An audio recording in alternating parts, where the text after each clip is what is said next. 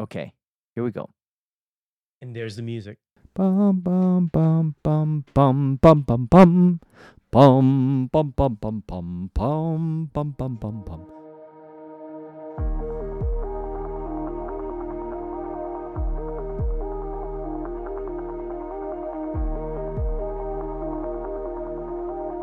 I think we are ready. This is the second time we're together all together. Yes. Yes. And our topic today is the light switch, Oh, the that's gospel light switch. gospel light switch. I thought uh, it would be good to share a little bit of our different stories. But before that, what I wanted to say is that that so often we might think um, this is about salvation, but it is not. It's not, oh, this light switch means that you are saved before you are unsaved, but rather it's being able to understand uh, the Christian life, justification, sanctification, from a perspective that perhaps some of us did not uh, learn or were taught while we were young, or perhaps um, even in seminary. It's actually possible, although it might be possible we were taught in seminary, but we didn't really understand it. So I, I think that's something that I wanted to address because I think for many people, they're asking this question. And we notice this in Gospel Well. It's actually happened in these past two classes. The question of, I know all this already. I've heard all of this before. And while it's a good reminder, why are we spending so much time on it? And I thought, hmm, I'd like to devote a little time discussing this topic because I think it's actually very important. Joe, what are your thoughts? It's an important topic. Why? Well, here's my question is why does that happen, do you think? Well, one thing that comes to mind is why does it not hit us? Why do we hear these words? And I again, I think most people ask this question, okay, I know all this. I've heard these words before. And like I said, it's a good reminder, but nothing really new. And so what are you really saying? When you're saying, if somebody says this is there's nothing new, Mhm. Cuz that that is what people have said. Right. I think Right. I'm going to take it in two ways, which is yes, they have heard it before. There is a familiarity with- it. And the gospel is not new because when you first place your faith in Jesus, it's because the gospel broke through. And I remember as a camper, you know, being told, probably for the hundredth time, that I'm a sinner. And finally, at the age of somewhere elementary or middle school, it, I realized I'm a sinner in need of Jesus Christ's salvation. Then you're told that that's what gets you saved and you're set. And then they start talking about you you hear all these things about the Christian life, uh, sometimes unrelated to that gospel experience. And so you start, how do I live the Christian life? How do I work this out? You know, they ta- they tell you, but it seems very random over time. Like you- this piece, this piece, this piece, this piece, this, and then so you get used to hearing all these pieces of it. You don't know that it's pieces. Mm. It's, there's a familiarity. Like I already know that. And every time they mention the gospel, it's oh, I got saved like when I was ten years old. There's a familiarity, but along with that familiarity is our hearts have grown cold to or unfamiliar with that power of the gospel to truly be the fuel for the Christian life. What do you think about that theory? Sounds good. Um, some thoughts that were popping into my mind as I was carefully listening to you. Because I'm trying to say it carefully because I'm losing my train of thought. I imagine a father pulling, because I'm a f- father, pulling my child aside And in my sentimental, deep moment with my child, I tell, I'll pick my daughter, I tell her, Daddy loves you. She says, I know. Do you know how much Daddy loves you? Yes. You know, Daddy would be willing to do anything for you. She says, I know that. And I don't doubt that. But there's a big difference between that moment and, let's say, should the occasion arise where I had to give my life for her. And I say to her, I love you. Same thing, but there's a, an experiential, there's a um, lacking in the former, there's a lack of depth. The knowledge is there, the belief is there, the faith is there, and no doubt or questioning, but sometimes experiencing it. Um, that's just one dimension. Mm. I don't think that Mhm, covers all of it. But No, I like that that story, um, and that and that's a great metaphor. I think for, and I'd like to hear your guys' uh, personal stories on this. For me, I really believe I became a Christian. I was saved when I was 15 years old. I was at a youth rally. A pastor comes and preaches, and asked if people, whoever wants to turn their life to Christ, and you know, mm, pretty typical. And genuinely, I was moved, convicted of sin, placed my hope and trust in Christ, and that I'm a believer. That's 15. But the rest of that, from 15 to even through seminary, all the way, uh, the the messages were generally the same, and I, I think that that's the challenge that I think we face so often is that it's um, this message of being saved, which is place your hope and trust in Christ. In light of that, live for Him. But as to what that really looks like and how that actually plays out as a believer of Christ, that's where it gets a little confusing. And I think sometimes, and I'm not saying, I, I don't know where, um, it's not about fault. It's, I, I don't want to place fault, but it's more of, I, I think sometimes there's this inability to really express well how the gospel or how the the life after salvation sanctification is to be lived and so often it moves t- by default to works no one would say it's works that's just how it happens it's It's like default mode Yeah. of our hearts that I think we gravitate Mhm. towards, as well as preachers and teachers also gravitate Yeah. towards. It's, it's a strong gravitational pull that we don't even feel it, yes but it happens. it it i think what you said is really important that it's the teachers and preachers you're right i i myself inherently gravitate towards works because i feel it, we're a works based race humanity right it's you do something and you gain credit or merit for it so and so i'm sort of hardwired to think that way.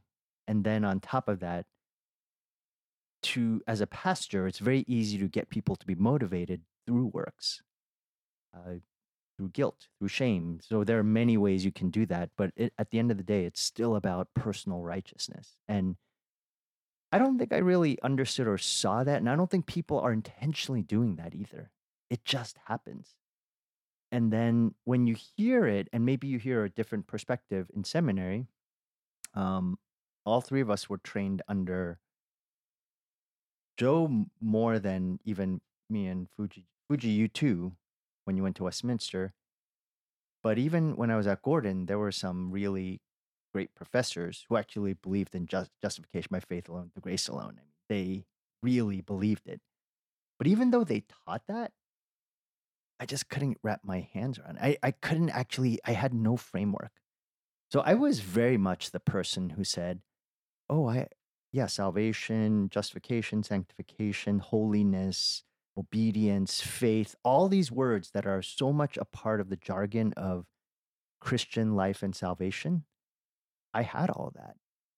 And so when I would listen to different preachers, and I remember, um, and I, I think I shared this before in another podcast episode, I wrote a blog, and at, at that time I was blogging a lot. I wrote a blog article on John Piper versus Tim Keller, who is the better preacher?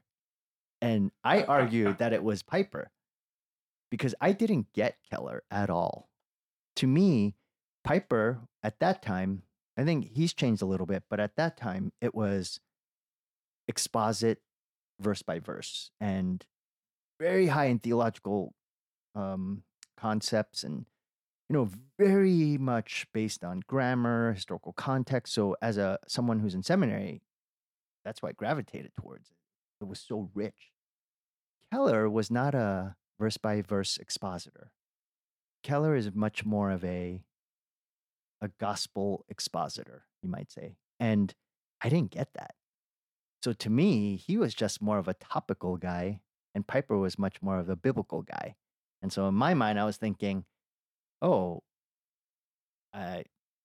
Piper's definitely the better preacher. I mean, that's that's the way that I was thinking, and I had friends who would think that way too. I remember I had a friend who went to Redeemer, a couple, and they ended up leaving because they felt as though, oh man, this stuff is just there. Keller's always just preaching to um, non Christians and new believers because he's always talking about the gospel. See, that was their mindset. It was the gospel is for a non Christian or a new believer. It's never for the one who's maturing in faith. And I had that same framework. So it took something dramatic because I had this same idea that I think a lot of people who are taking gospel well or who hear us when we talk, they just say, I mean, you're not really saying anything new. I already know this already. And I was that person. I know this already. And it wasn't until a few things for me. So this is my story is that um, one is I had a friend who confronted me and said, You don't preach the gospel. And I was so offended by that because I, in my mind, I was preaching the gospel and to me the gospel was it wasn't about the the implications and application of the work of Christ. It was sort of the uh, uh, like a theological construct. And then secondly it was just offensive because i you know who likes being criticized when you're preaching? It's not the easiest thing. Secondly is um and by, by the way when you don't have the gospel perspective you're definitely more sensitive about people critiquing you because you don't want to admit failure and weakness. That comes with territory. Second is uh, I was actually studying um, the concept of justification and in scripture. And as I did, I was listening to someone who gave the opposite opinion, seeing faith and obedience not necessarily as obedience flowing from faith, but rather, or flowing from a justification by faith, but rather they were essentially the same thing, faith and obedience, which that's a whole nother podcast, but that, that can lead to some really, really uh, challenging issues. And I was just wrestling with that theologically. And then third thing is that um, that's when we were uh, considering joining part of Sovereign Grace. For all its foibles, the one thing that it really did was it pressed me in towards um, to consider what it meant to have a, a gospel application to ministry and life. And then lastly was sonship with Jack Miller and going through that and seeing that all those things happen literally at the same time.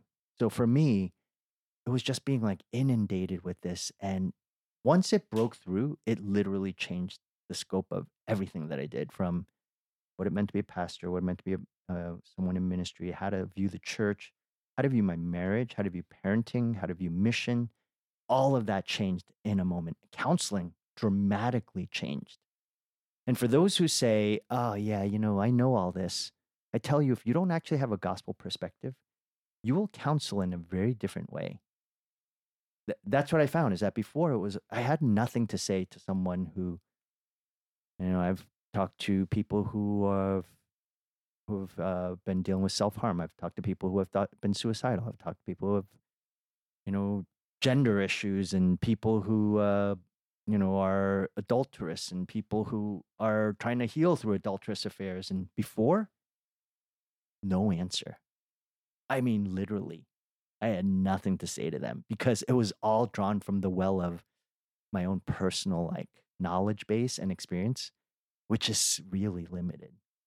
But once the gospel comes in, you can see, oh, okay, here's significance, here's worth, here's identity, here's value, here's here's where a lot of this is flowing from at the core. And then when you get the, to that place, it really gives you a, a mode and means by which you're able to care for people and love people. So the light switch. Oh, and the last thing with Jerry Bridges, he was pretty significant. So the, the light switch, when it turns on, it is what Jerry Bridges says. It it goes from black and white TV to color. Doesn't mean that you're not watching TV. You can be saved. It's not that you're not saved. It's just that the world opens up. Also, reading the Bible changes how you read the Bible dramatically. So, I just from a personal perspective, if you look at me pre gospel and post gospel perspective, awakening, whatever you want to call it, um, there is a marked difference. And another thing is, I just don't think I'm uh, I'm not so quick to feel like I have to defend my holiness, which I used to do a lot. Okay, if you're a pastor, you have to be thought of this way, treated with X amount of respect. Your titles mean a lot. Um, you know how people, what people think of you, the size of the church. Do you have, are you, do you have some massive vision? What about the budget and how many people are on your staff? Or suddenly all that that really matter that much? So that that's my personal story.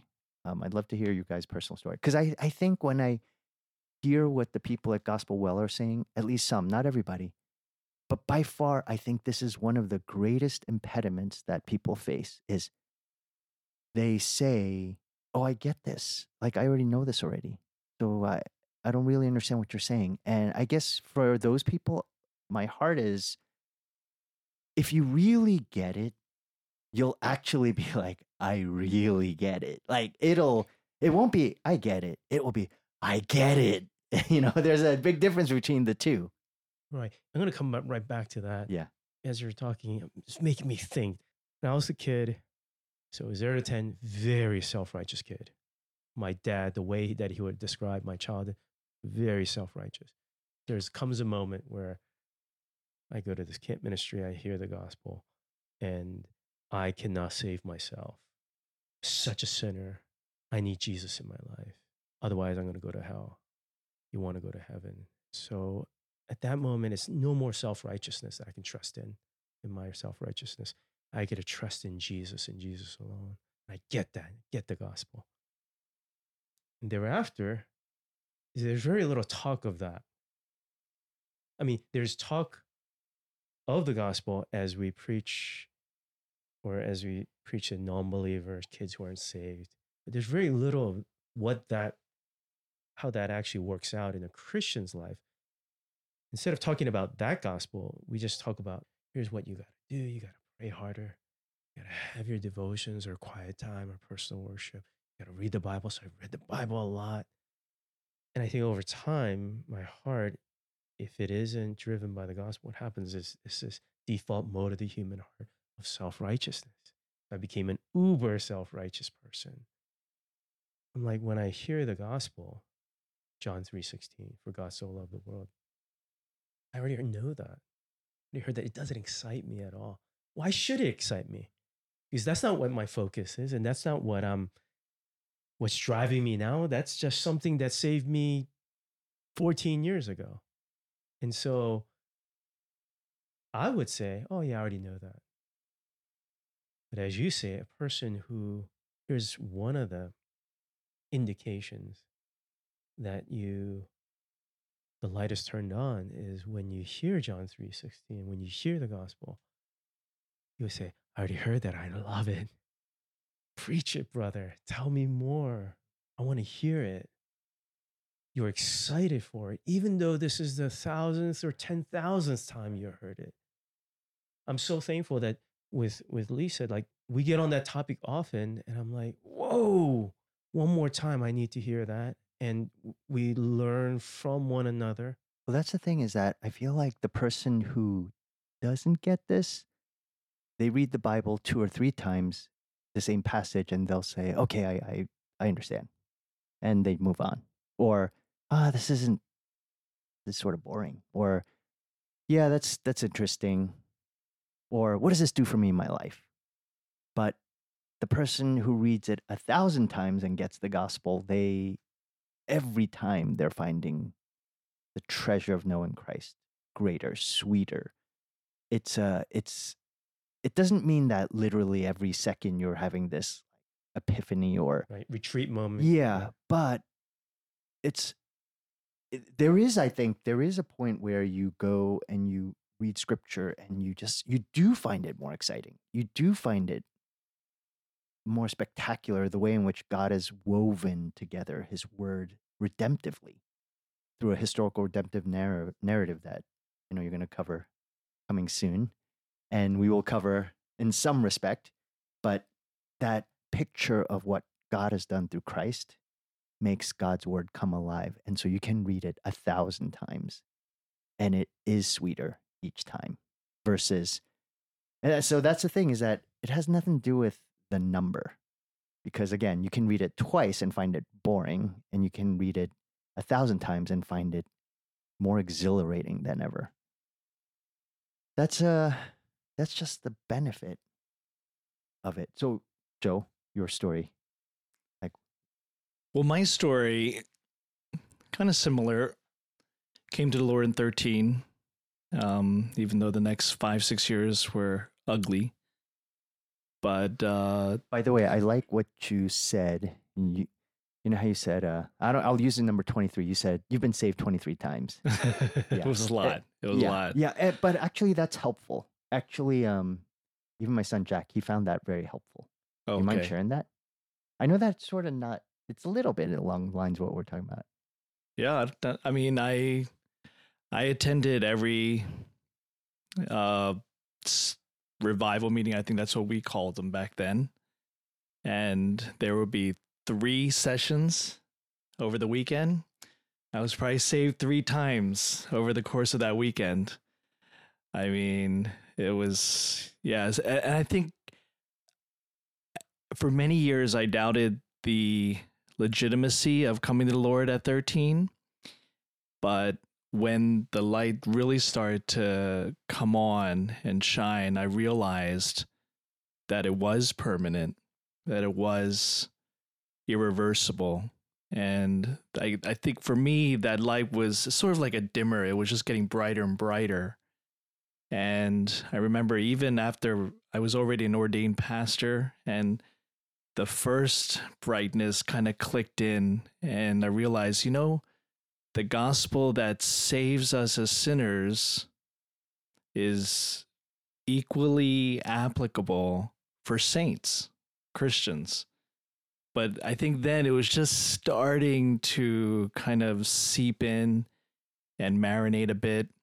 Um, and yet, for me, I think when it really got bright was, and it, and I'm sure it's different for many people, but it was when I was at my lowest point, uh, unemployed, uh, PhD in my back pocket, and my house of cards had crumbled.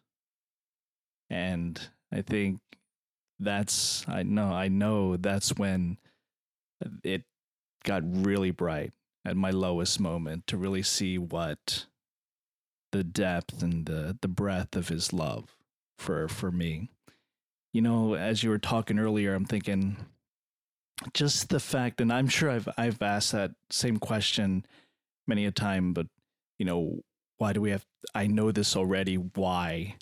I think once you ask that, you're you're in a bad place, and you know, I would want for that person or even for myself, if I, if I were to say it, to examine why am I even asking that question? What motivates me to ask that? What else am I looking for? If if Jesus is really about him alone and salvation is about Christ alone, then what else am I looking for? I've already deviated and wandered a bit there, or it hasn't completely made sense um, to me. And I don't know, this isn't, I always sort of think of metaphors, but, um, you know, scripture tells us that we're given a new mind, a new heart, a new soul. And it's Christ who lives in us. It's the Holy Spirit that now dwells in us. And I kind of, the, the image I was getting as you were talking earlier was of a doctor and a patient. And a patient typically, doctor, I just want to know, am I good to go? Is the cancer gone? Um, is it going to return? They just want to know, you know, what, what is a result? What are the end results? How does that apply today? And and there's no, I think it's not a coincidence that um, we're told to walk by faith and not by sight. That's sort of our our fleshly instinct. But you know, we're given the surgeon's eyes and the surgeon's mind, and the surgeon's heart, and to now filter everything through the gospel means to see our lives as the surgeon sees it. And rather than, okay, can I do this now? Can I do that? Is it gone? Uh, what's the progress? Rather than the process, the diagnosis of it, and how it's actually been removed, and to really treasure and appreciate what has happened because the more we know, I mean, I would think for a surgeon who often comes in and says, "Hey, you're cured," because they've done that work. Uh, I would think for many patients, it, there's a little bit of doubt that lingers because we haven't done that work. But through the gospel, we're able to understand and receive and believe in the work that Christ has done that just gives us greater confidence each and every day. This is just the tip of the iceberg. It really um, of this topic of how does a light turn on? Mm-hmm. Why was a light turned off? Mm-hmm. Yeah, that's actually a, that might be a whole nother question. Yeah, like what is going on in ministry, in our churches, in our lives that does not uh, allow the fire of the gospel to continue, and there needs to be a rekindling, if to use that metaphor. Mm-hmm. So hopefully gospel well is useful towards that end of turning the light on. In ourselves every time i teach it i'm like wow i'm learning a lot mm-hmm. about how the gospel works in me how the gospel works in, from scripture. So hopefully you all who are listening we can walk each other through it. Thanks for this week. We have a few more weeks of gospel well for this season. Have a great week. See you on tuesday